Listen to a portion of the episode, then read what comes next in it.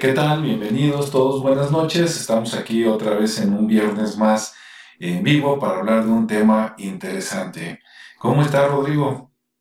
Muy buenas noches, bien, bien, gracias. Aquí preparado, creo, para lo que sigue. Muy bien. ¿Y tú, Ricardo, qué tal? ¿Cómo estás?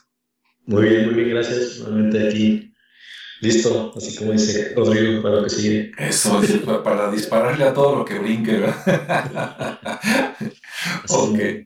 Bueno, pues hoy el tema que vamos a tratar está relacionado a un poquito a la Segunda Guerra Mundial, o más bien de ahí viene, pero no nos vamos a enfocar en la guerra, o no tanto en las guerras, o sea, no vamos a hablar de la parte, digamos, política o militar, sino que vamos a hablar un poquito más de asuntos que le interesaban a los nazis o a Hitler, relacionados con, a lo mejor, cosas extrañas, paranormales o algo así, ¿no?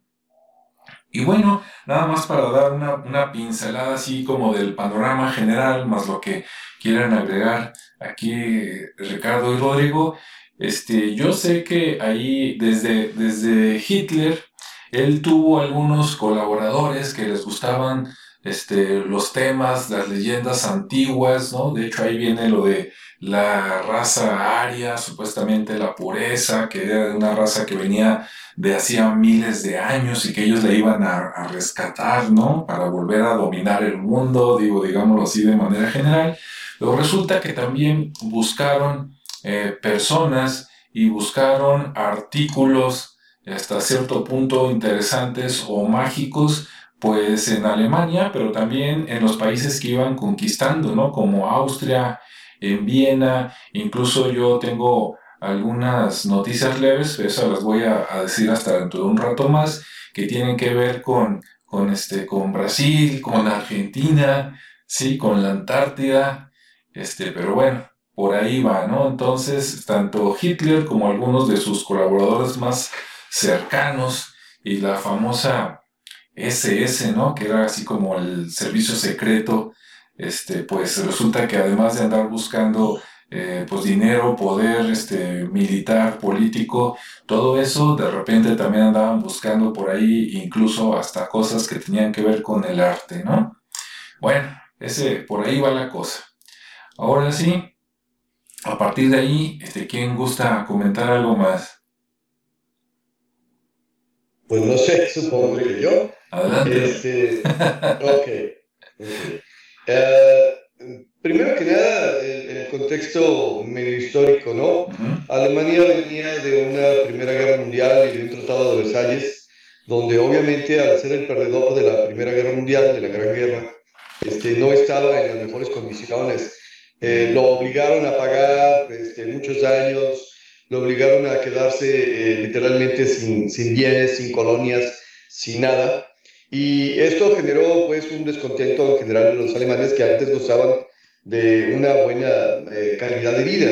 En otras palabras, a pesar de que era un país relativamente recién forjado o unificado, pues tenían buen nivel de vida. Y gracias a la Primera Guerra Mundial y a participación del Reich, allá con Bismarck y todos los demás, pues no quedaron bien parados. Resulta que el destino de Alemania se forjó en Inglaterra y los principales encargados de determinar su destino económico fueron los judíos asentados en Gran Bretaña, en Inglaterra, lo que obligó de alguna manera a pagar impuestos precisamente a estas personas, a los judíos. De por sí los judíos traen el famoso libelo de sangre, ¿no? Tienen tal característica los judíos que de repente les echan la culpa de cualquier cosa con tal de echarlos fuera del país, porque tienden, gracias a su educación, gracias a su manera de hacer las cosas y, hablando de otros términos, gracias a su religión, a abarcar, predominar o prevalecer por encima de otros pueblos. A pesar de que han sido siempre un grupo perseguido, de alguna manera han logrado encontrar la fórmula correcta o perfecta. Entonces, si unes una cosa con la otra, dices, a ver, entonces ellos tienen algo que les permite subsistir o prevalecer.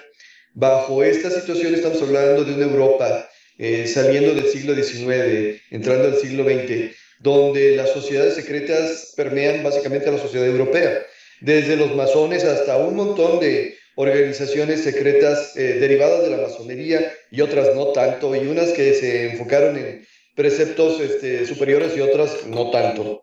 Entonces, y todos andaban buscando una buena alternativa para ser los que prevalecieran, los que ganaran, los que se quedaran, los que tuvieran el poder. Si hablamos de los gobiernos que existían en ese momento, podríamos hablar de los famosos círculos de poder, ¿no? Entonces, por ejemplo, en Inglaterra estaba el rey, la reina, el círculo del primer ministro y todo lo demás, pero ellos mismos pertenecían a otros grupos o subgrupos de poder. Entonces, algunos pertenecían a logias, otros pertenecían a sociedades secretas. Las mismas sociedades secretas, como los masones, tenían su propia sociedad secreta, como la Golden Dawn.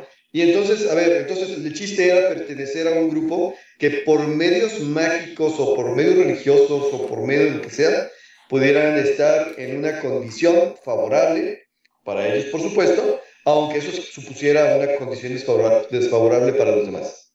Bueno, resulta entonces que cuando Adolfo Hitler de repente está surgiendo y participando de un nuevo renacer, en una nueva visión, que literalmente vendía una nueva Alemania, obviamente libre de impuestos, y que fuera la Alemania que pudiera ser otra vez aquella Alemania libre y aquella Alemania rica.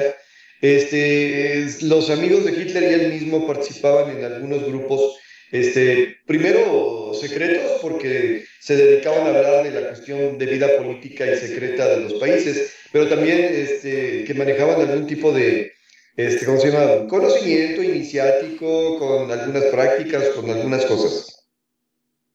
De hecho, hay quien incluso dice que a eso se debe precisamente el cambio de personalidad de Hitler, que no tenía ni la personalidad, ni la presencia, ni la proyección que llegó a tener antes de haber participado en estas sociedades. Bueno, haciendo un paréntesis en esta parte de la historia, ¿a quién no le gustaría tener algo o ser alguien que pudiera prevalecer sobre los demás, que pudiera estar por encima de los demás, que los demás le siguiesen, que los demás lo adorasen? Este es un tipo de pensamiento mágico que ha prevalecido en toda la historia de la humanidad, en toda, porque más que un pensamiento religioso es un pensamiento mágico. En alguna ocasión, en otro programa, comentaba yo que el pensamiento mágico tiene el problema de que no hila la causa y consecuencia. En otras palabras, no es que tú te hayas esforzado y lo hayas logrado, sino por el hecho fortuito de haber conseguido un talismán, un amuleto, o haber sido tocado por Dios, o haber tenido alguna iluminación, o algo por el estilo. Ya de repente eres así. No es el trabajo constante y duro y todo lo demás. Entonces, normalmente todas las sociedades, en todas las culturas de todo el planeta, han tenido este tipo de prácticas y este tipo de creencias. En el caso específico, por ejemplo, del catolicismo, los católicos normalmente fueron muy buscadores de reliquias y en algún momento pues, creó un mercado negro de reliquias verdaderas y falsas que de alguna manera permearon. Por ahí, por ejemplo, estaba la historia de una reliquia que se suponía que pertenecía a Juana de Arco. Juana de Arco fue un personaje muy famoso, muy importante en la historia de Francia porque impidió que Francia desapareciera. Francia se iba a convertir en una colonia de Inglaterra. Entonces, a la hora de que por fin se ponen de acuerdo, dicen, ya no nos ayuda Juana de Arco, la mandan quemar con el apoyo del mismo rey que había puesto. Y a la hora de quemar, hay partes del cuerpo que no se queman por completo, que son incombustibles, entre ellos los dedos de los pies y algunos espacios del corazón. Y pues, se supone que surgió ¿cómo se llama? La reliquia de un dedo de Juana de Arco y se estuvo vendiendo por ahí en la Edad Media y pues resulta que cuando por fin ya pudieron terminar el dedo de Juana de Arco, en estos tiempos se hace la datación por radiocarbono y se hacen estudios y análisis y se determina que es una parte de una momia egipcia.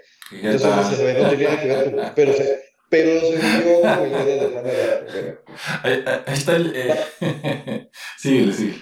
Ahí está el detalle, pues digo... La cuestión en este caso es que desde la Edad Media y tal vez antes, desde el inicio del cristianismo, empezó una guerra, un comercio increíble de reliquias supuestamente mágicas provenientes del cristianismo, y cada cultura y cada religión tiene sus propias reliquias específicas. Algunas favorecen el comercio y otras no tanto. Y entonces, si no favorecen el comercio, pues no hay problema, vamos a ir a robarlos. Regresemos aquí a Indiana Jones, ¿verdad? ¿Es un arqueólogo o es un ladrón? Sí. Al final es un ladrón, no es un arqueólogo. Y bueno, sí estudia lo que roba, pero al final se lo roba. Entonces, con este tipo de pensamiento mágico y místico, con la idea de una Alemania nueva, el Tercer Reich, cuando se está elevando apenas en el poder, la idea de este nuevo reino, de este nuevo gobierno, dice, pues tenemos que tener algo que nos permita posicionarnos y que no nos quite. Y lo mencionamos antes de que empezaras a grabar, que no nos quite como nosotros quitamos a nosotros, porque ellos vinieron a sustituir a los gobernantes que estaban anteriormente, que eran, ¿cómo se dice?, pues pálidos o temerosos de las consecuencias peores, porque al fin y al cabo ellos habían quedado en buena posición como clase alta, pero que el pueblo alemán estaba padeciendo. Llega este movimiento encabezado, entre otros, por Adolfo Hitler, y dice, ya no sostengamos a estos zánganos o parásitos. Mira qué parecido con lo que estamos viviendo hoy. Ok, así ¿por qué? Pues porque necesitamos, de alguna manera, volver a ser lo que deberíamos ser. La raza que prevalece, la raza superior, la raza pura. Entonces, ¿qué necesitamos hacer? Bueno, bajo esta premisa del pensamiento mágico, entre otras cosas, hay que conseguir algún tipo de reliquia o amuleto que impida que la magia de los demás, que la religión de los demás, nos pueda quitar del camino.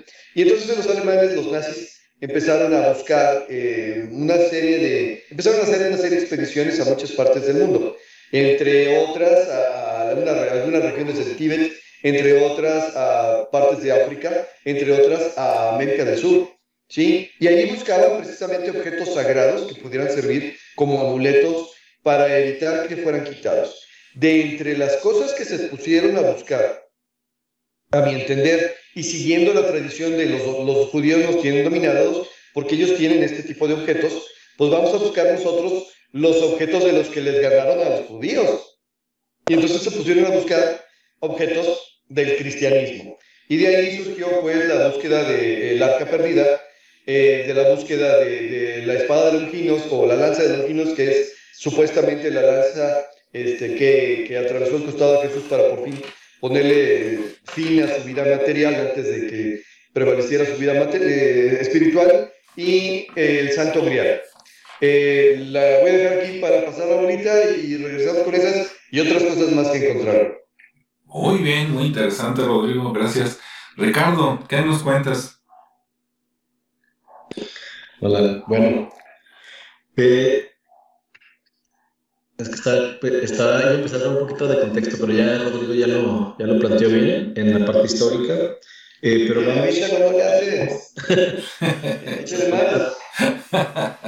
bueno, lo voy a retomar con otra perspectiva, para que también porque hablábamos de un Hitler que, bueno, él no pintaba para hacer lo que fue, ¿no? Porque realmente, pues, la familia de donde venía, la personalidad que tenía, o mejor dicho, no tenía ninguna personalidad, y pues poco a poco se fue ahí forjando por la parte política y con ayuda de su papá y todo ese rollo. Al final se establece y llega a estos niveles gracias a su capacidad de oratoria, porque básicamente eso es lo que lo lleva a esto, a esta, digamos que a esta posición, ¿no? Y obviamente eso, pues, tampoco fue de gratis. Él era un cuate muy, muy disciplinado. Eso es lo que hay que reconocer. Que era inteligente y disciplinado en el sentido de que para lograr esos discursos, pues no eran tan naturales, ¿no? Él sí le dedicaba muchas horas a estudiar, a prepararse, incluso se grababa. Por ahí hay grabaciones que todavía se encuentran, a pesar de que él pidió que las borraran a su fotógrafo. Hay grabaciones donde él se observaba, veía de qué perfil, de qué lado, todo eso. Y bueno, así es como él se preparó mucho para poder tener ese discurso y poder tener esa capacidad de oratoria y de convocatoria que ya todos sabemos, ¿no? Por ahí hay situaciones también muy, muy interesantes o curiosas. Por ejemplo, lo del bigote, ¿no? Ese bigote cuadrado que antes de lo que fue la guerra, no lo tenía. Tenía un mostacho como todos los demás, normalito. Pero el tema fue que con el gas pimienta que utilizaban mucho, pues la máscara no le estorbaba el bigote, pues, para cubrirse del gas. Entonces, pues bueno, ahí uno de sus compañeros de la guerra le recomendó que se cortara el bigote y se lo dejara con esa figura. Entonces, eso precisamente fue para que la máscara no estorbara a la hora de arrojar el gas pimienta y pues que no pasara nada. Entonces, no es tanto así como el personaje que se fue preparando, sino que fue parte también de los hechos que de repente le dieron una personalidad y una figura que ya todos conocemos con ese bigotillo tan característico tipo Charlie García también. Sí, o no sé si Charles Chaplin en algún momento antes, ¿verdad? Ok. Sí, pero fue muy característico, pues, y todos recordamos o Chaplin o Hitler, ¿no? Sí.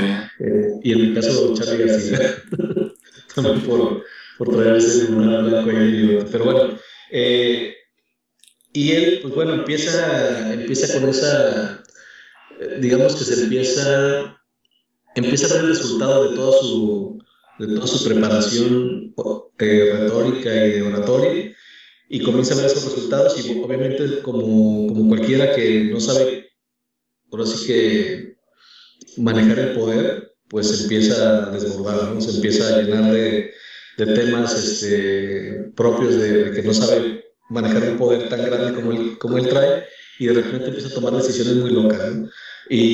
Pero afortunadamente tenía muchos asesores, y esos asesores, había mucha gente muy, muy inteligente, incluso había gente premio Nobel.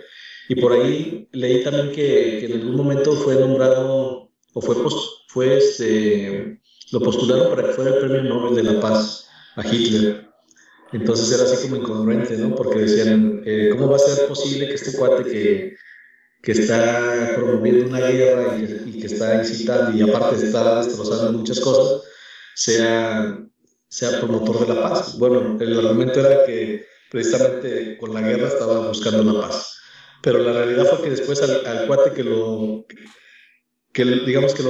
postuló, pues después fue el detractor, ¿no? Dijo, no, yo nada más lo hice así como una forma irónica de decirlo, ¿no? Cuando efectivamente aparece ahí como candidato para ese premio.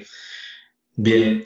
Decía pues que era una persona muy inteligente y esto se comenzó a ver porque empezó a reclutar a muchos científicos. A él le llamaba mucho la atención el tema por ejemplo, el tema OVNI, era uno de sus temas, toda la parte oculta era también algo muy, muy que le llamaba la atención, todo aquello que no entendía y que sabía que otras religiones o otras culturas lo utilizaban y que de alguna manera tenían ese poder, ¿no? Porque él lo veía. Él tenía como esa visión de que, por ejemplo, los judíos, que eran muy poderosos, entonces él quería lo que ellos tenían y buscaba.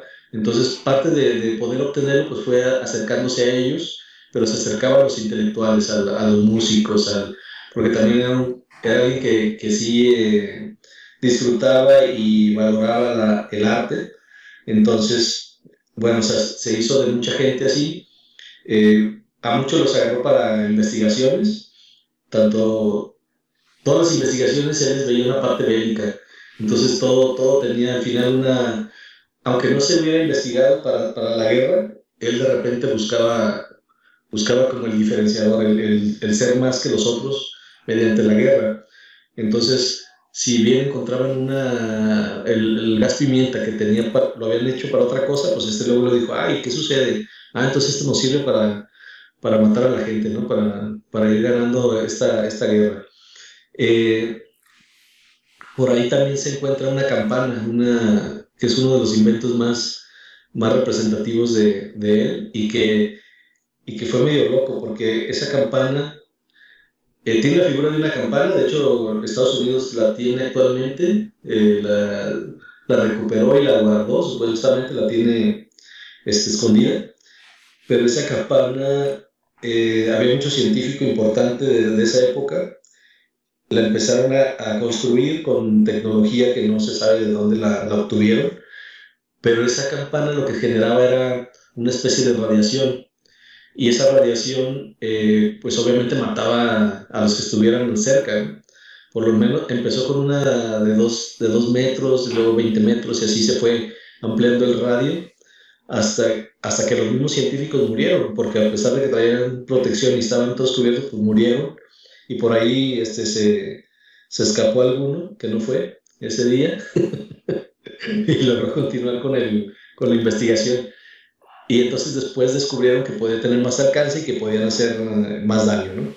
Pero bueno, afortunadamente no la sacaron a... Ahora sí que ese proyecto no salió al público y no causó tanto desastre como lo otro que ya todos sabemos. Pero incluso hay, hay situaciones donde había... Bueno, los ovnis siempre han existido, ya lo hemos visto incluso en pinturas y hemos hablado de ello. Y por ahí, Alemania, en una selva negra que tiene, una vez encontró una nave. Mandó ir por ella, a que fueran por ella, a hacer como una especie de reingeniería inversa y ver de qué manera podían rescatar tecnología de ahí, ¿no? Parte de esa tecnología pues sirvió para hacer los cohetes, que estaban muy, muy adelantados también en esa parte. Ellos empezaron a hacer cohetes teledirigidos, de tierra, de mar. O sea, la verdad es que estaban muy, muy creativos, pero como digo, todo estaba enfocado a atacar, ¿no? A hacer guerra, a destruir. Entonces, pues bueno, por ahí, dentro de esos experimentos también empezó a hacer la parte de los aviones, a querer volar con otros sentidos, ¿no? Digamos, como lo hacían las naves que levitan. Entonces, también hay unas referencias en la Luna. Se cree que los primeros que fueron a la Luna fueron los alemanes, los nazis. ¿Por qué? Porque descubrieron precisamente en la Luna algunas evidencias y unas excavaciones y tierra removida. O sea, por ahí hay rastros de que fueron ellos, ¿no? Entonces se los atribuye. Y bueno, dentro de esa experimental, pues no lo dudo que pudieran haber sido ellos, porque pues tenían mucha gente que conocía el tema, tenían el equivalente a Albert Einstein, y obviamente en Estados Unidos pues también estaban trabajando en la parte atómica, ¿no? Ellos también estaban experimentando con las bombas atómicas, mientras que Estados Unidos también estaba haciendo lo propio. Entonces por ahí Alemania les llevaba un poco más de ventaja, porque los científicos tenían la gente, tenían el intelecto para hacerlo, y aparte estaban recuperando tecnología extraterrestre para hacer armas. De hecho, ahí había una especie de pistola muy, muy interesante que era una especie de radiación, enviaba radiación y era como los microondas, más bien era eso, eran microondas, y lograban quemaduras de tercer grado, ¿no? Entonces era un arma que disparaba microondas y lograba quemar internamente y superficialmente. Entonces era muy, muy peligrosa. Y pues no hacía ruido. Era simplemente disparar microondas a las personas. Y bueno, entonces como decía Rodrigo, luego les empezó a dar por buscar esos artefactos simbólicos que generaban o que tenían poder dentro de las culturas, ¿no? Entonces empezaron a andar explorando esos lugares para ir captando piezas o recuperando piezas para posteriormente investigarlas, descifrarlas, porque muchas veces, como decía, hacían su reingeniería inversa para tratar de obtener información y luego canalizarla de una manera bélica. De hecho, la misma campana, ahorita recuerdo que esa campana al final lograba crear un vórtex. Supuestamente este vórtex lo que hacía era abrir un portal hacia en el tiempo. No se sabe si para atrás o para adelante, pero al final se cuenta un tema de viajar en el tiempo, y eso también... pues ya no se comprobó, o a lo mejor sí, pero mucha gente que estuvo ahí pues desapareció, porque pues era una arma muy peligrosa y no sabían su alcance. Entonces decidieron no continuar con el experimento, porque ya había costado muchas vidas propias de la gente que estaba experimentando, y se estaban acabando los científicos. Entonces pararon ese experimento y bueno, ahí... ¿Qué dices? Se suspende el experimento por falta de cobayas. Yeah. Sí. No, pero es que en realidad sí, así fue, porque te digo, en ese experimento primero donde murió mucha gente, eran científicos muy, muy calificados, incluso con unos premios Nobel ya, y dices, ay, o sea, están acabando con el talento y mejor empezaron a detenerse, cambiaron, vámonos a este otro proyecto que era el de los caza, los aviones caza. Y alguna nave por ahí que lograron hacer una especie de levitación con fusión, con tecnología de fusión, no con fusión. Uh-huh. Y incluso había un científico que ahorita no me acuerdo cómo se llama, era un von algo, que saben que todos son allá von. Sí, von Braun.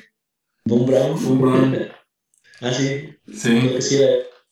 Y él viendo a los peces que nadaban contracorriente, hizo una especie de motor que lograba con...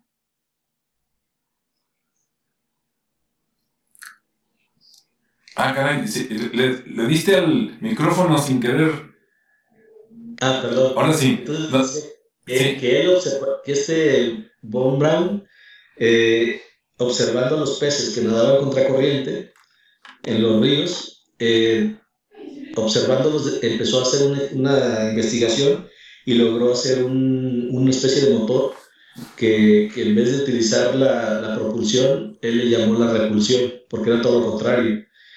Generaba una tracción de aire que al final hacía como una repulsión, y eso hacía funcionaba como un motor, o sea, al final de cuentas hacía que se moviera hacia adelante, ¿no? Pero con un movimiento...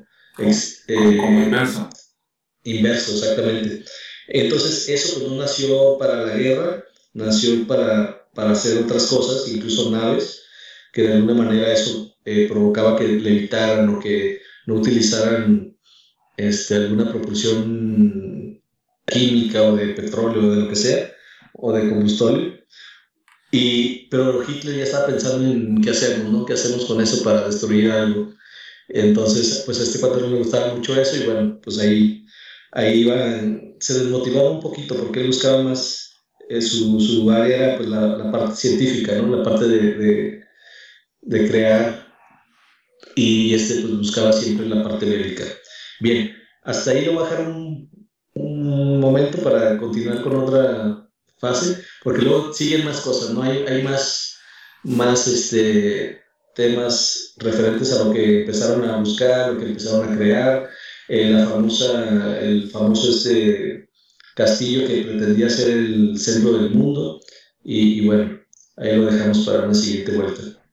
Muy bien, muy interesante también lo que dijiste, Ricardo. Voy a retomar puntos de los dos para ampliarlos un poquito junto con otras cosas y echarle toda la carne al asador y vamos a ver qué sale, ¿no? Con lo que complemente. Bueno, yo traigo por aquí que, bueno, para empezar, que yo sepa, ¿verdad? Si me equivoco ahorita me corrigen.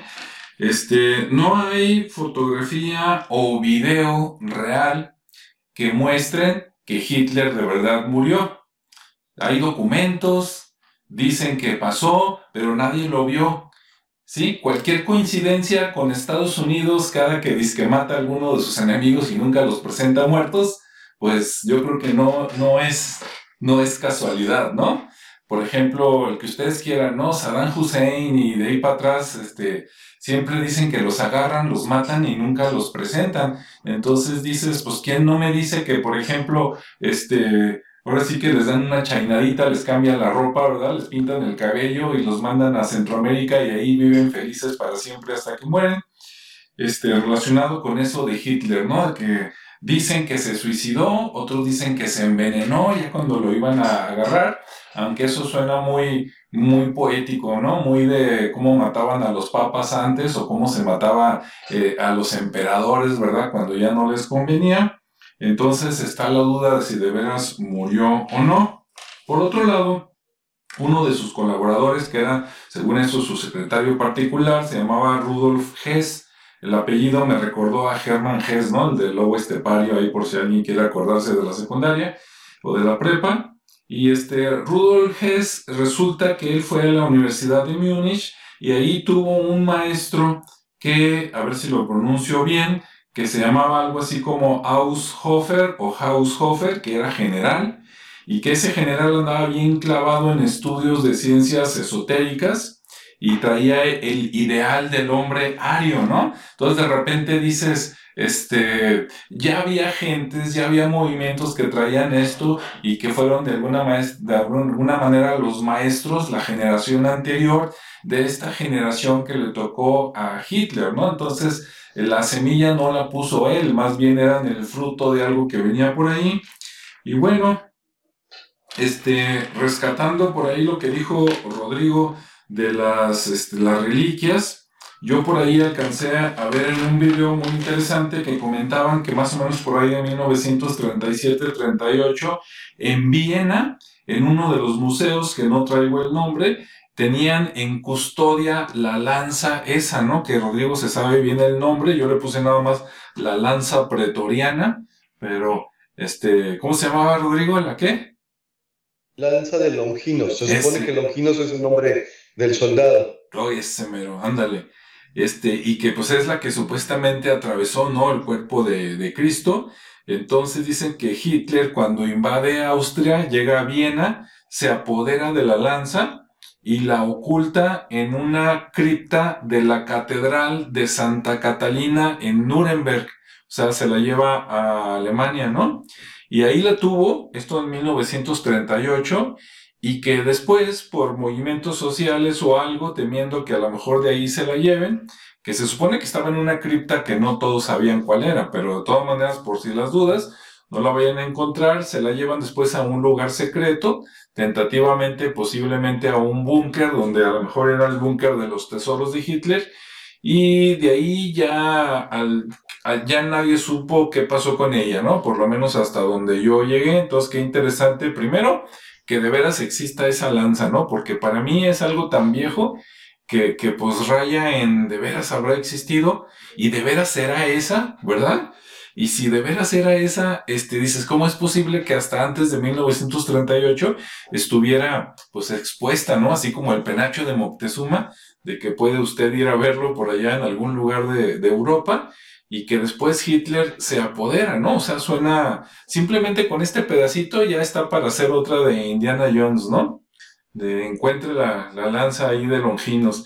Bien, después, y se supone que Hitler la buscó que porque estaba marcada con la sangre de Cristo, ¿no?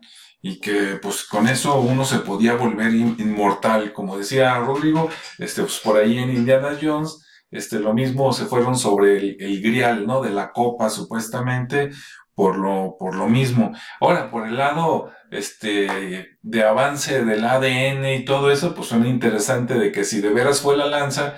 Pero bueno, después de tantos años, ¿no?, y tantas manos por las que haya pasado, de veras, pues digo, está difícil que le hayan sacado algo, pero sí es cierto, ¿verdad? Así como las películas de Jurassic Park, ¿no?, de que de un mosquito encapsulado del ámbar se saca el dinosaurio, pues que no se saque hasta un clon, ¿no?, acá de Jesús con esa lanza, no lo dude usted si nos vamos con esa lógica.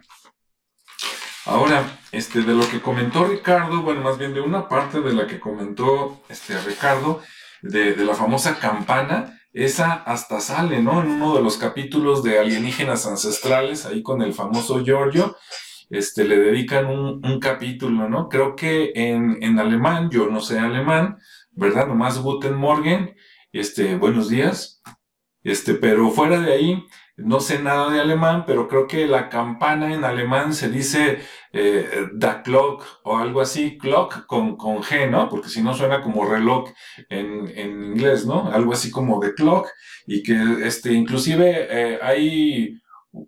pueden ir con un guía de turistas a conocer dónde estaba lo que quedó del laboratorio, que pues, son unas ruinas nada más ahí de estructura de cemento, y te dicen, pues por aquí estaba colgada la campana, ¿no? Y para el que quiera saber más, a menos que ahorita también en la siguiente vuelta, Ricardo nos complemente por ahí algo. Y bueno, pues así se las gastaban con investigaciones esotéricas. De hecho, Hitler, Dicen que en algunas noches que empezó a tener... Bueno, cualquiera que llega al poder, para llegar al poder tiene que hacer asociaciones con grupos de poder, políticos, militares, y en algunas situaciones hasta con los grupos de poder que están atrás de los grupos de poder, ¿no? Y dicen las malas lenguas que algunos de esos grupos, pues inclusive hasta pueden ser no humanos, ¿no? Entes por ahí, raras. Y por acá hay un nombre que ese sí no alcancé a anotarlo, pero un alemán que también era de la generación anterior de Hitler, que dicen que él estuvo enseñando esoterismo a Hitler durante 3 años y que en esos años le enseñó técnicas que tenían que ver con los lamas del Tíbet, donde él, Hitler, se podía conectar con ellos. Y dices, ¿quiénes son ellos? Pues piense usted lo que quiera, ¿no? Demonios, entidades, los que están detrás de los gobernantes, como quiera. Pero como todo tiene su precio, dicen que después Hitler empezaba a tener pesadillas y que se despertaba gritando en la noche, ¿no? De que ahí está, viene por mí. Ahora, lo interesante es que hasta donde lo que yo pude leer, no decía vienen, plural, decía viene, ¿no? Entonces, ¿quién viene por ti, verdad? Pues, ¿a quién le prometiste qué, verdad? ¿O a quién le pediste qué?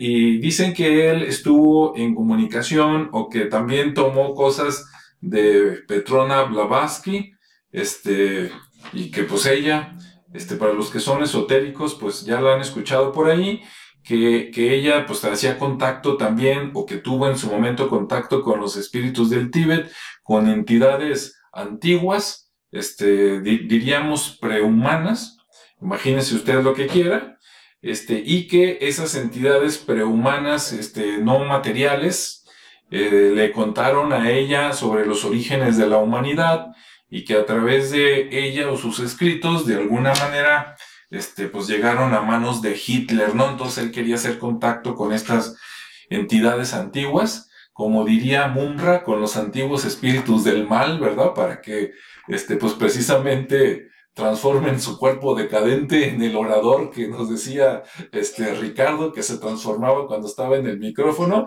y también para tratar de vivir más, ¿verdad? Para conquistar más. Bueno, ahí está, y pues le dejamos la bolita. ¿Cómo ves, Rodrigo? Bueno, primero comentando lo de Ricardo, yo no sé de la campana, yo no sé. Lo que sí sé es que a mí me encantaban los aviones de la Segunda Guerra Mundial. Y los aviones de la Segunda Guerra Mundial al principio eran aviones normales, pero los últimos aviones que sacaron las fábricas alemanas antes de que se acabara la guerra, de hecho algunos en diseño y algunos en prototipo, eran aviones de reacción, o sea que no tienen nada que ver con las hélices ni con las... No, eran aviones de turbinas. Y sí, efectivamente hay por ahí algún modelo y algún prototipo de avión en forma redonda estilo OVNI. Yo no sé si se copiaron o no un ovni, si llegaron a la luna o no, pero sí, sí había esa tecnología. Y bueno, si de haber salido un poquito antes y tener todavía presupuesto para hacerlo, hubieran alargado la guerra un rato más, porque los otros aviones quedaban en ridículo comparado con lo que estos aviones podían hacer. Sí. Bien, continuando un poquito esta situación de las búsquedas, precisamente en la búsqueda de decir, a ver, los curiosos son los que tienen el poder y nosotros queremos ser los que tenemos el poder, pues se enfocan en la búsqueda del renacer de la raza aria.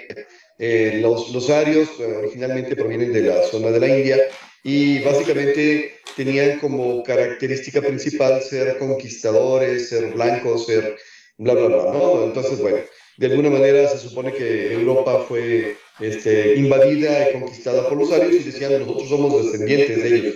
Y a la hora de que van a investigar en una de estas expediciones los orígenes, y siguiendo las tradiciones que estaban ahí, pues sacan un montón de símbolos y características. Entre otras cosas, se logran adueñar, creo que de forma pacífica, creo que le regalan una estatua de uno de los bodhisattvas, uno de los seres humanos ascendidos, por decirlo de alguna forma, de esos iluminados. Pero esta estatua está hecha a partir del metal obtenido de un meteorito. Entonces, si bien no proviene del cristianismo, proviene del budismo, de alguna manera estaban buscando ese tipo de cosas, ¿no? Por otro lado, emprenden también la búsqueda de su originario y toman como ejemplo a los vikingos. Y entonces dicen, pues, vámonos a Noruega, vámonos a Suecia, vámonos a Dinamarca, de donde los vikingos de alguna manera se expandieron por el mundo, y tomamos de ellos su mitología y tomamos de ellos su simbología para contrarrestar la mitología y la simbología judeocristiana, que es la que, según ellos, es la que los tiene oprimidos. Y entonces crean un renacimiento, resurgir de esta religión y de sus símbolos. Entonces otra vez está Thor como símbolo del dios del trueno, está Odín, está Freya, en fin, están todo ese tipo de deidades, y provienen y se traen de nuevo algunos tipos de, prácticas rituales. Los vikingos tenían por costumbre hacer sacrificios de sangre, ¿sí? Ya sean animales o ya sean personas. Entonces, bueno, también está esa parte de las iniciaciones en las cuales de alguna manera tenían que hacer sacrificios de sangre y en algunas ocasiones ofrendar a su vida. Entonces, bueno, ahora sí que se van a la práctica más básica, más mística. Debemos recordar que las religiones, a diferencia del pensamiento mágico, pues ya te hablan de que hay una causa y una consecuencia. No te explican por qué, la religión normalmente te explica, no te lo explican a través de un cuentito que tú deberías desentrañar y entender. Sí. Ok. Mientras, ahorita que estés listo, entrale, Rodrigo. Mientras... Pero okay, la situación es que en este tipo de prácticas y en este tipo de religiones, normalmente se busca la intervención de una deidad o de un ser superior o de un ser más poderoso, ¿no? Y en el cristianismo, por ejemplo, y en el judaísmo se utiliza la práctica del exorcismo. El exorcismo es cuando un ser que es diferente a la persona se adueña de la persona y actúa, interactúa a través de la persona. Pero hay otras religiones que en vez de estar buscando el exorcismo, están buscando el agnostismo. En otras palabras, que la persona pueda albergar en su organismo a estos seres espirituales, que al fin y al cabo la persona va a tener los dones espirituales que posee esa deidad. Digo, un ejemplo de ello un poquito gordo, porque de repente nos han presentado imágenes muy extrañas, pues es en el vudú, donde literalmente se te invita en las ceremonias a que seas partícipe, dejando que uno de los loas o uno de los seres espirituales tome tu cuerpo, ¿no? Pero la cuestión es que en algunas de estas prácticas espirituales que empezaron a realizar, los convertían a ellos, si me perdonan la expresión, en reliquias o talismanes. Entonces, bueno, la verdadera razón de ser de la religión en estos niveles es no te consigas un objeto, sé tú el objeto, sé tú el canal de manifestación de la energía. Y desde ahí podría entenderse, por ejemplo, esto que estás platicando de la situación de las transformaciones de Hitler y también de la situación de la paranoia, porque si le voy a dejar entrar a algo que es más poderoso que yo, pues al rato yo voy a estar a mi lado, ¿no? ¿Sí? Y si en ese sentido ese ser más poderoso que yo trae ideas que se van a combinar con mi odio, que se van a combinar con mi racismo, que se van a combinar con mí, pues al rato voy a estar haciendo cosas increíblemente extrañas, terribles, genocidas, y bueno, creo que esa parte de la historia queda muy clara. Bueno, regresando un poquito hacia las reliquias judio-cristianas, el Arca de la Alianza no se sabe dónde está. En teoría, si como en las películas de Indiana Jones la hubieran rescatado, pues la tienen muy bien escondidita. La característica del Arca de la Alianza es que el que posee el Arca de la Alianza la puede utilizar como herramienta, como arma, porque tiene la capacidad, entre otras cosas, de comunicarse directamente con Dios, pero también de ser el baluarte o el elemento que te permita ganar cualquier batalla. O sea, en los relatos de la Torá y de la Biblia, cuando los judíos se iban perdiendo, se llevaban el Arca de la Alianza al frente de batalla y el otro ejército acababa perdiendo. O sea, era el elemento, la reliquia, no sé cómo decirlo, el símbolo sagrado que hacía que la comunicación con Dios se presentara. En los relatos de Moisés, por ejemplo, si bien el Arca de la Alianza todavía no estaba presente, es cuando el ejército egipcio está a punto de alcanzar al pueblo judío a un lado del Mar Rojo, se aparece una nube de truenos y rayos y fuego. Luego dicen que todo eso se convirtió en el Arca de la Alianza. Entonces imagínate el poder de ese objeto. Y bueno, insisto, ese no se sabe de que haya sido recuperado. Por otro lado, la lanza de Longinos, que tiene la historia, la leyenda de que quien la posea va a vencer, pero que si la llega a perder la lanza, va a ser derrotado, así, definitivamente, así. Si tienes la lanza, vas a ganar a donde quiera que vayas. O sea, te hace inmune. Pero si la llegas a perder, no es que tengas oportunidad, ya no hay oportunidad, vas a ser derrotado. Y la cosa es que con la lanza hay tres versiones. No recuerdo los nombres de los museos, pero así como dices tú, pero una de ellas está en un museo que normalmente se califica así como la lanza de Longinos, pero tiene características de ser una lanza de las que utilizaban los judíos, no los romanos. O sea, es una punta de metal completa, con forma de lanza común y corriente, así de una forma de rombo puntiagudo. Y bueno, dicen que es la lanza que atravesó el costado de Jesús, pero ese tipo de lanzas no la utilizaban los judíos, los romanos, la utilizaban los judíos.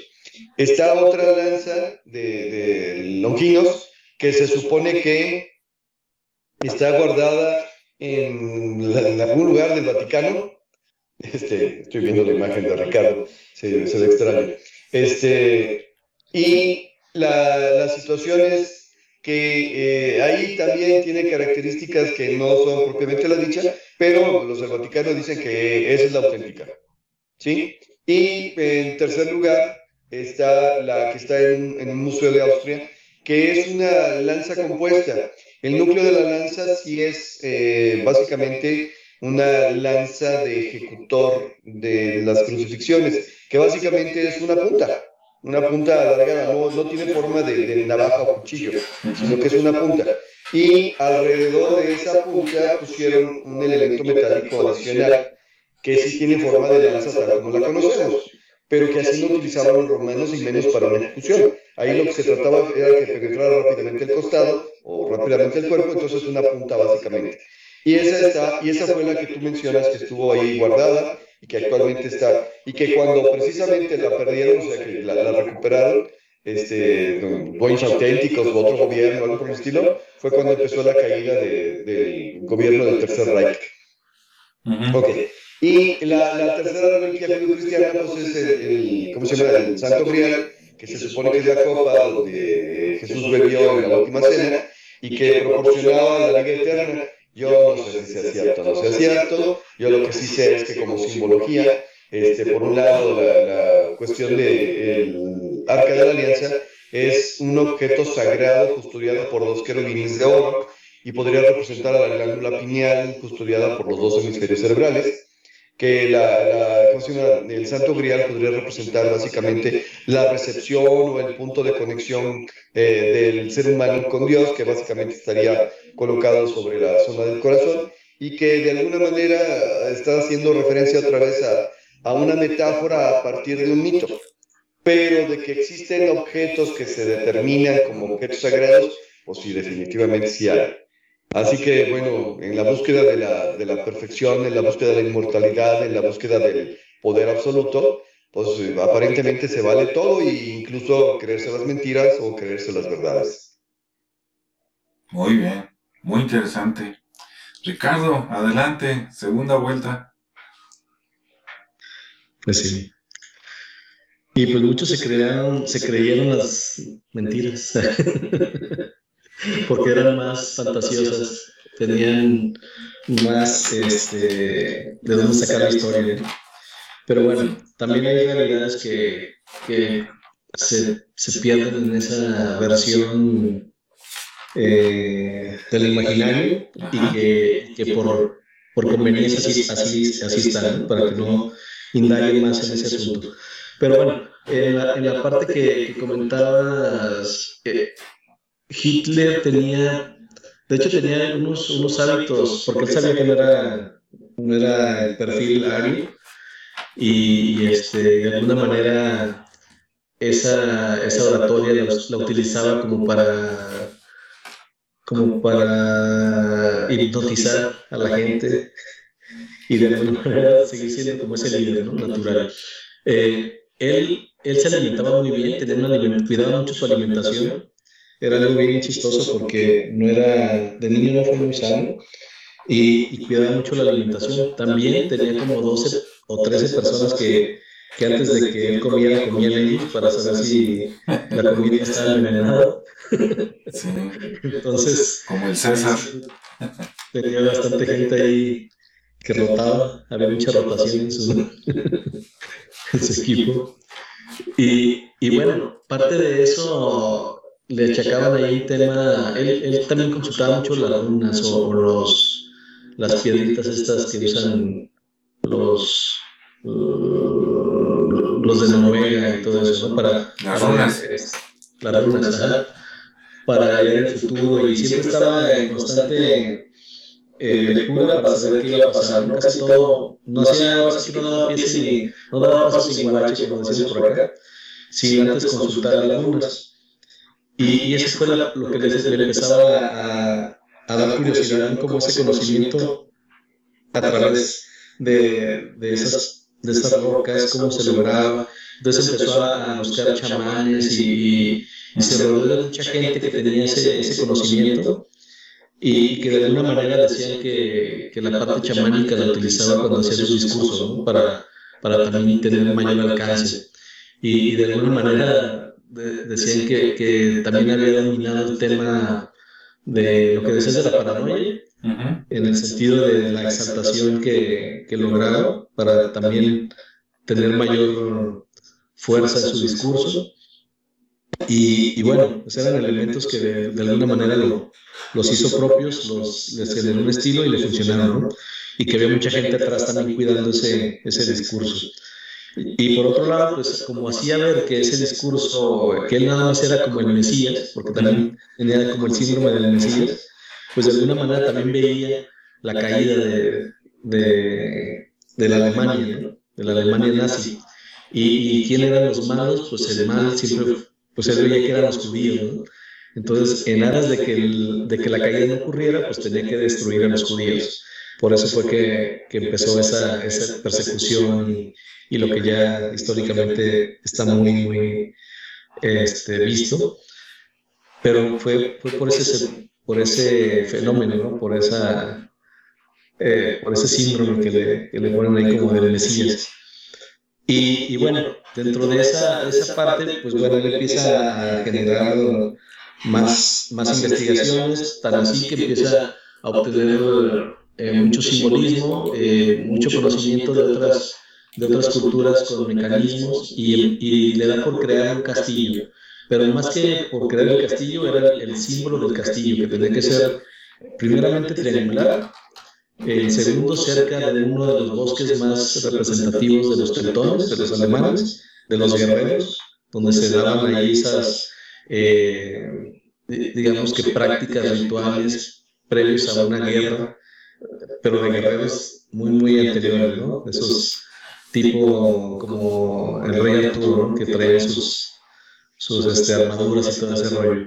Entonces él como haciendo alegoría a esa gente muy antigua, pues dijo, voy a crear un lugar donde se ritualice y se homenajea a esos guerreros y nos vamos a convertir en esos nuevos guerreros, ¿no?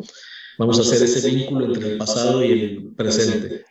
Y empezó a crear un castillo triangular que para ello obviamente se hizo de judíos esclavos, qué raro, y empezaron a construirlo, ¿no? No lo llegaron a terminar completamente, pero prácticamente está completo. Si lo ven, está ahí por, te les digo cómo se llama el lugar. Es que tiene un nombre, dice Wewelsburg, y está pues en Alemania, ¿no?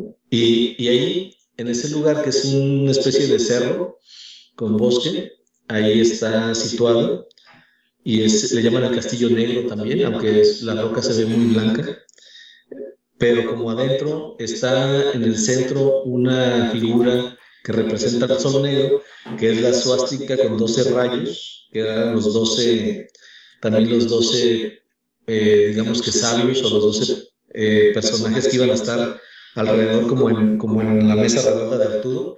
También se imaginaba que iba a haber una mesa redonda y que ese lugar, de hecho, ahorita lo convirtieron en un museo, y exactamente ahí donde está el Sol Negro, está un lugar con puff ahí para que la gente vaya y se siente, y se llama el Salón de los Líderes Supremos, así se llama ese salón. También tiene esta rueda de 12 columnas, tiene 12 rayos, y en la cúpula está también esa figura, pero en dorado. No están las 12 rayos, están 4, que es la parte de la suástica, pero con unas extensiones y con 4 orificios, porque esa parte también tenía una simbología de que por ahí en algún momento podrían llegar los rayos a iluminar y a darles ese poder, ¿no? Así me imaginé un poquito a Frankenstein, ¿no? cuando necesitaba de la energía. Y bueno, esa fue como una de las obras donde él pretendía que fuera el centro del mundo, porque a partir de ahí la cultura nazi o los alemanes se iban a empezar a expandir e iban a lograr, pues, el imperio que soñó este cuate y que afortunadamente no logró, en ese sentido de hacer el mal, ¿no? De ir conquistando y matando gente. Porque por el otro lado también, pues, todo lo que investigó, yo me imagino una cultura, digamos, que ganara la guerra, ¿no? Que ya no había, independientemente de lo que haya pasado, es algo hipotético. Imaginemos que ganaron y que siguieron investigando, ya no había necesidad de investigar cosas bélicas, pero sí había cosas mejores que investigar, ¿no? Entonces, a lo mejor estos cuates con tanta tecnología ya, y con tanto científico y con tanta gente ya en paz, pues hubieran hecho a lo mejor algo muy bueno, ¿no? No lo sé.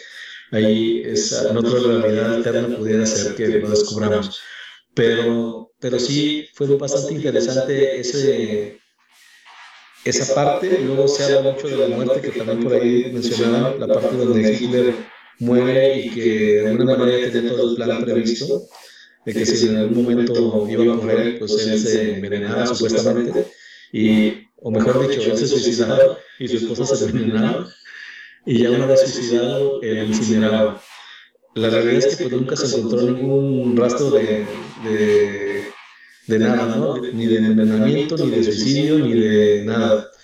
Pero sí se han encontrado muchas evidencias fotográficas, incluso en Argentina, de gente o de una persona que se parece a él y que, de acuerdo a los tiempos, a la edad, pudiera ser que envejeció y está tal cual. Entonces, y curiosamente en Argentina, pues, también hay un museo, ¿no? Con muchos tesoros ahí de la Alemania nazi que se pueden encontrar por allá, con muchas piezas interesantes. Y bueno, pues esa también es otra parte interesante por investigar, por leer más por ahí. Pero bueno, en general, a mí me gustó mucho el tema de que los nazis, pues, sí investigaron muchas cosas, obviamente por la capacidad que tenían con los estos científicos.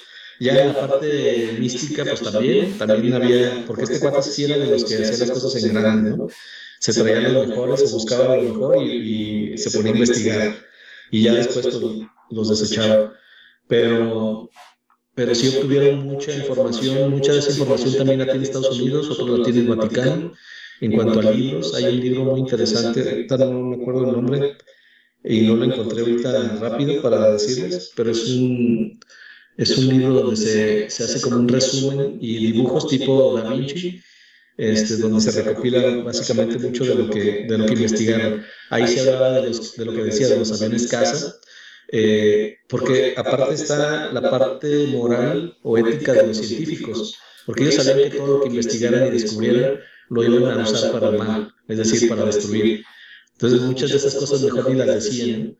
Ya hasta que pasó después todo, empezaron a sacar más descubrimientos, mucho más acelerados, porque ya habían investigado, pero simplemente se habían quedado ellos con la parte documental.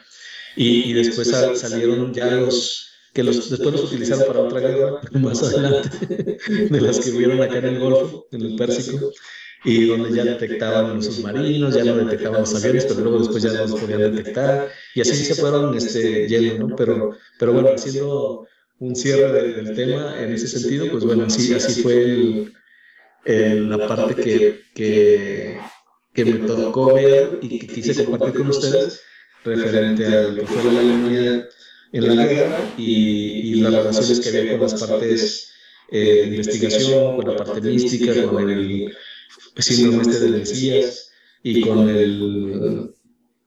con ese poder que quería manifestar que al final no tenía tanta capacidad para tenerlo, ¿no?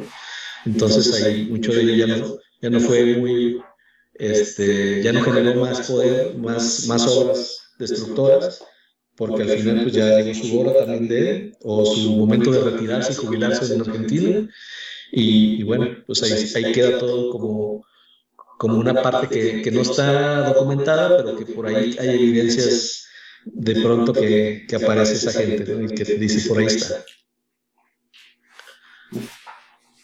Pues sí, efectivamente hay una teoría de que Hitler no murió, sino que se le dio un medio de escape, o sea que todo fue una faramalla como casi siempre, y que pues lo mandaron a vivir cómodamente a Argentina, ¿no? O a algún otro lugar, a vivir pacíficamente. De hecho, y que algunos de sus científicos, de hecho, en lugar de ser, digamos, castigados, fueron contratados, ¿no? Por Estados Unidos para formar después la NASA, como sí. Von Braun y otros, que fueron el impulso, ¿no? Del programa después espacial de los Estados Unidos, y algunos parece ser que escaparon, o fueron llevados, ayudados, entre Brasil y Argentina, ¿no? Incluso hay una película que yo nunca he visto, confieso, pero creo que sé de qué se trata, Los Niños del Brasil, donde uno de los genetistas, o lo que hoy conocemos como genetistas, se supone que fue a Brasil y creo que hizo clones de Hitler o clones de él mismo, algo así, con la intención de tener ahí varios para resurgir, ¿no? Y seguir otra vez buscando la raza aria o algo así en el futuro. Y bueno, pues no lo dude usted, ¿no? Porque se relaciona con muchas historias que para qué le cuento. Pero bueno, yo también en lo que busqué me llamó mucho la atención que dicen que Hitler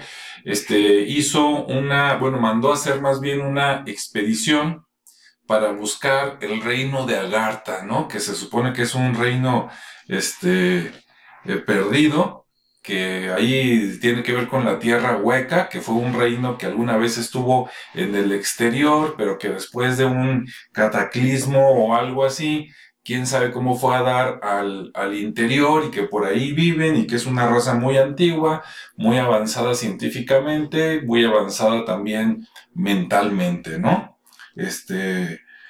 Pueden ser precursores de humanos, así como prehumanos, o cosas que ni siquiera son humanas, y entonces, pues ahí está. Incluso me llamó la atención que dicen que ese reino de Agartha antes se le llamaba Paradestía, o Paradestia, y que significa ciudad feliz, y en cambio Agartha significa ciudad inaccesible. Y entonces dicen que mandó una expedición al desierto del Gobi para buscar la entrada a Agartha. Y después comentan también algo muy interesante, que dicen que Agartha tiene ciertos guardianes, vamos a decirlo así, que cuidan de que nadie entre, o que nadie sale también, ¿no? O sea, los que están adentro que no entren y los que están adentro que no salgan. Incluso dicen que sí han salido, pero los que salen, fíjate qué curioso, supuestamente Agartha, la entrada está allá en el desierto del Gobi, pero si alguien sale, dice que los lamas les cortan la lengua para que no puedan decir qué hay allá. Entonces dices, a ver, ¿qué los lamas no venían del Tíbet? Y pues que el desierto del Gobi no está más para otro lado, pero bueno, eso es lo que dicen, ¿no?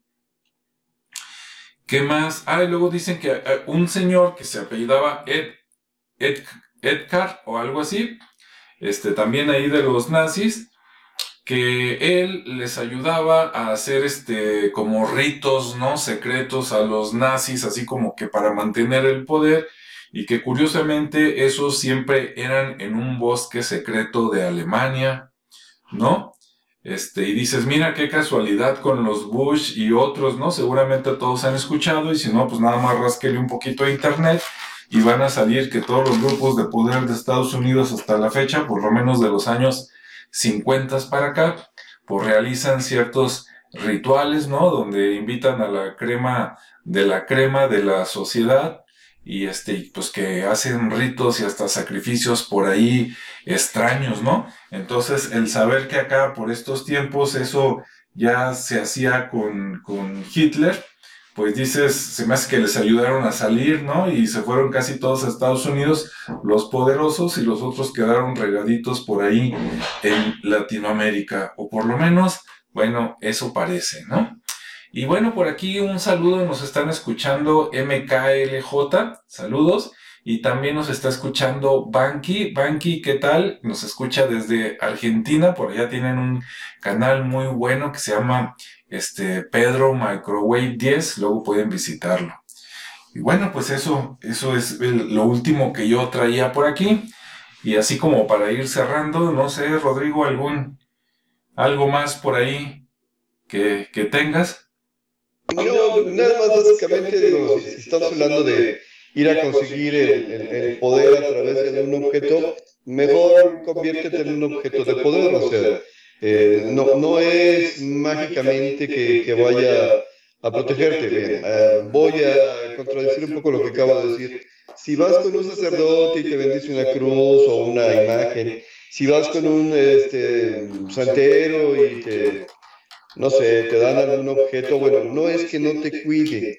La cosa es que la gente abusa y piensa que sencillamente por traer el objeto no vas allá a pasar nada. Va a pasar lo que tienes marcado en tu destino y lo que has estado forjando a partir de tu conducta. Así que el mero objeto no te va a salvar. Lo que te va a salvar es tu conducta y lo que te va a salvar es tu destino, por así decirlo, ¿no? Tu predisposición a hacer y vivir las cosas como tiene que ser, que es parte de lo que contradice un poquito las religiones, porque, pues, ¿de dónde sacamos negocio, pues? Mejor te venden unos cirios, o mejor te venden una cruz, o mejor te venden... No, mejor sigue las enseñanzas de esta religión o de la otra, para que vivas de acuerdo a ellas. Entonces, no seas un talismán, no seas una reliquia, no seas un amuleto, sea una persona que vive y que acepta las causas y las consecuencias. Ese sería mi comentario. Ah, excelente comentario. Así en las palabras sabias de Rodrigo, yo le diría, no sea borrego, échele ganas, ¿no? Mejor desarrollese usted ahí en lugar de andar creyendo en quién sabe cuánta cosa. Ricardo, ¿alguna recomendación? Sí, me ganaste. Yo también le diría, no sea borrego, mejor respete su individualidad y hace su voz, no sé. No sea un seguidor, mejor sea un líder. Muy bien. Bueno, pues esperemos que haya sido interesante para todos este tema. Si de alguno de estos temas que hablamos alguien sabe más, pues bienvenido a complementarlo aquí en los comentarios. Si tienen alguna pregunta, los que están conectados, adelante. Y si no, bueno, esto da para mucho, ¿no? También por ahí se mencionaba la posibilidad de que los alemanes hayan hecho una expedición a la Antártida, ¿no? Por allá en el Polo Sur, antes de otras personas, y que supuestamente allá encontraron también civilizaciones antiguas, ¿no? Entonces vaya usted a saber, pero todo esto pues está revuelto, digamos, con el mundo del misterio, ¿no? Entonces, pues ahí lo dejamos para las personas que no hayan escuchado nunca de esto. Tiene dos opciones, ¿no? Decir, mira qué interesante, y buscar un poquito más a través de internet o de los libros, ¿verdad? O decir, no, estos cuates están locos, pero me divierten, ¿no? De cualquier manera, no deje de compartir el video, ¿verdad? Y suscribirse para que se entere. Bienvenido todos los viernes, y también bienvenido a buscar por ahí los demás videos. Pues... gracias a todos, y pues nos despedimos, ¿verdad? Sean felices, cuídense, quiéranse mucho, y nos vemos y escuchamos en el siguiente espacio. Hasta luego.